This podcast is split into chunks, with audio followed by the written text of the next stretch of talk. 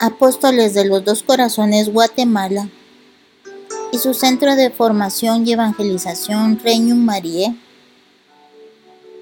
te acompañan en el cuarto día de oración, primera etapa.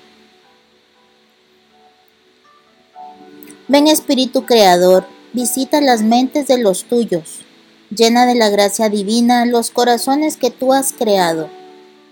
Tú, llamado el Consolador, don del Dios Altísimo, fuente viva, fuego, caridad y espíritu de unción.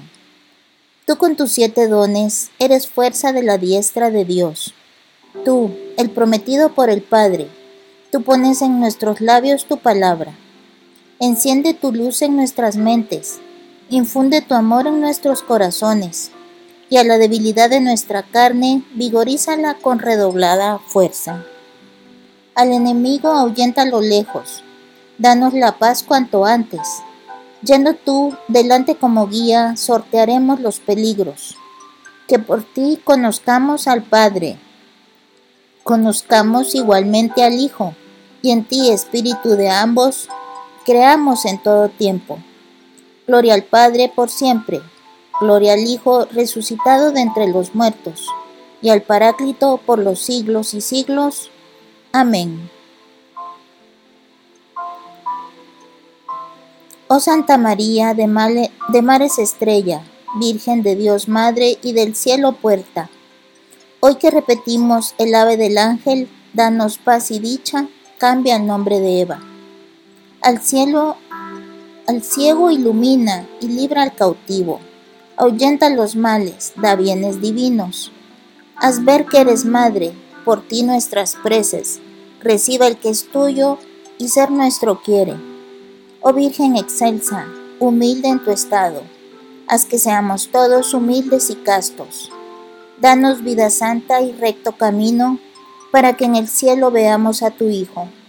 Gloria al Padre Eterno, Gloria a Jesucristo, gloria al Espíritu, gloria al Uno y Trino. Amén. Proclama mi alma la grandeza del Señor. Se alegra mi espíritu en Dios mi Salvador, porque ha mirado la humillación de su esclava.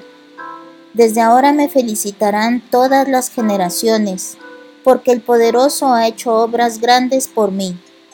Su nombre es santo y su misericordia llega a sus fieles de generación en generación. Él hace proezas con su brazo, dispersa a los soberbios de corazón, derriba del trono a los poderosos y enaltece a los humildes. A los hambrientos los colma de bienes y a los ricos los despide vacíos. Auxilia a Israel su siervo, acordándose de su misericordia, como lo había prometido a nuestros padres en favor de Abraham y su descendencia por siempre. Gloria al Padre, al Hijo y al Espíritu Santo, como era en un principio, ahora y siempre, por los siglos de los siglos. Amén.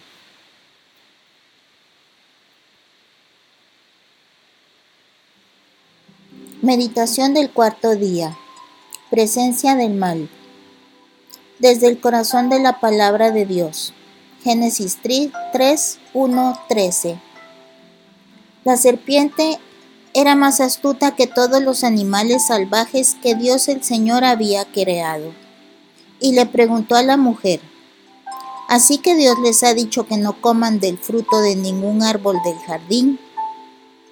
Y la mujer le contestó, podemos comer del fruto de cualquier árbol, menos del árbol que está en medio del jardín Dios nos ha dicho que no debemos comer ni tocar el fruto de ese árbol, porque si lo hacemos, moriremos.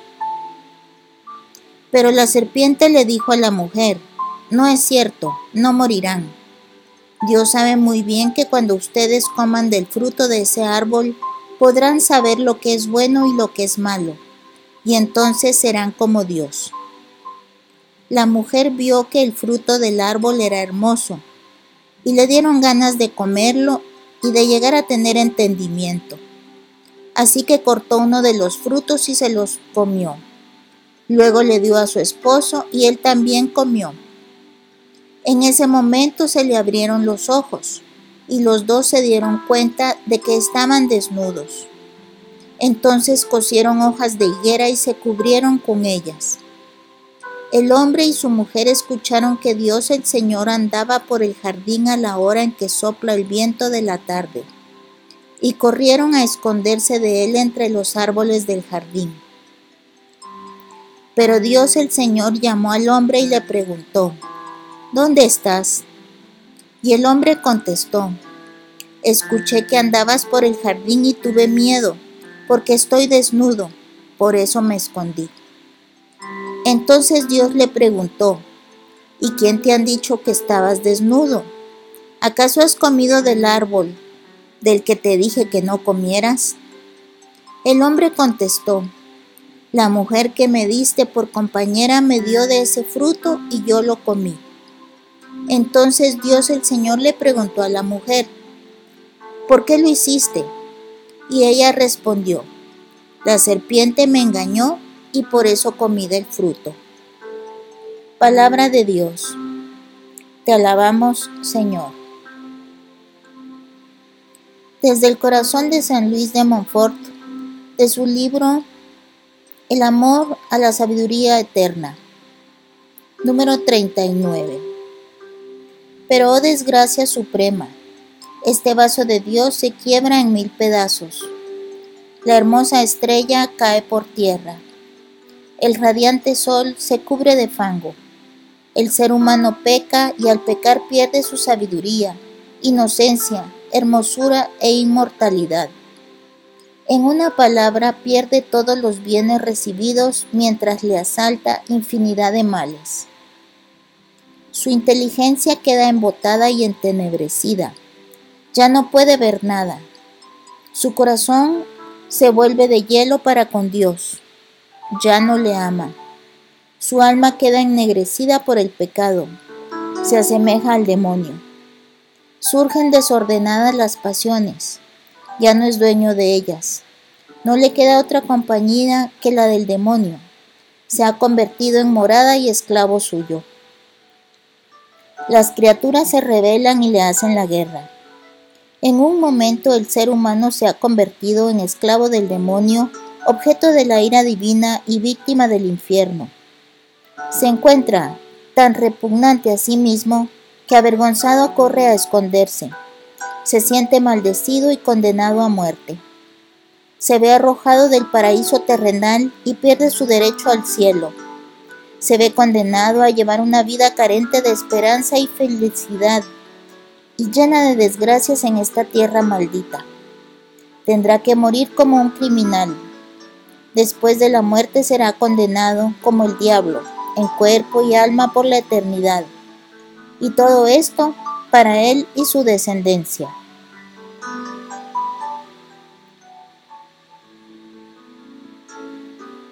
Desde el corazón de San Juan Pablo. Tal como aparece en el relato bíblico, el pecado humano no tiene su origen primero en el corazón, en la conciencia del hombre no brota de una iniciativa espontánea del hombre. Es en cierto sentido el reflejo y la consecuencia del pecado ocurrido ya anteriormente en el mundo de los seres invisibles. A este mundo pertenece el tentador, la serpiente antigua. Ya antes, antiguamente, estos seres dotados de conciencia y de libertad habían sido probados para que optaran de acuerdo con su naturaleza puramente espiritual. En ellos había surgido la duda que, como dice el tercer capítulo del Génesis, inyecta el tentador en los primeros padres. Ya antes, aquellos seres habían sospechado y habían acusado a Dios, que en cuanto creador es la sola fuente de la donación del bien a todas las criaturas, y especialmente a las criaturas espirituales. Habían contestado la verdad de la existencia, que exige la subordinación total de la criatura al Creador. Esta verdad había sido suplantada por una sospecha original. que los había conducido a hacer de su propio espíritu el principio y la regla de la libertad. Ellos habían sido los primeros en pretender poder ser conocedores del bien y del mal como Dios, y se habían elegido a sí mismos en contra de Dios, en lugar de elegirse al mismo Dios, según las exigencias de su ser criaturas. Porque ¿quién como Dios? Y el hombre al ceder a la sugerencia del tentador, se hizo secuaz y cómplice de los espíritus rebeldes.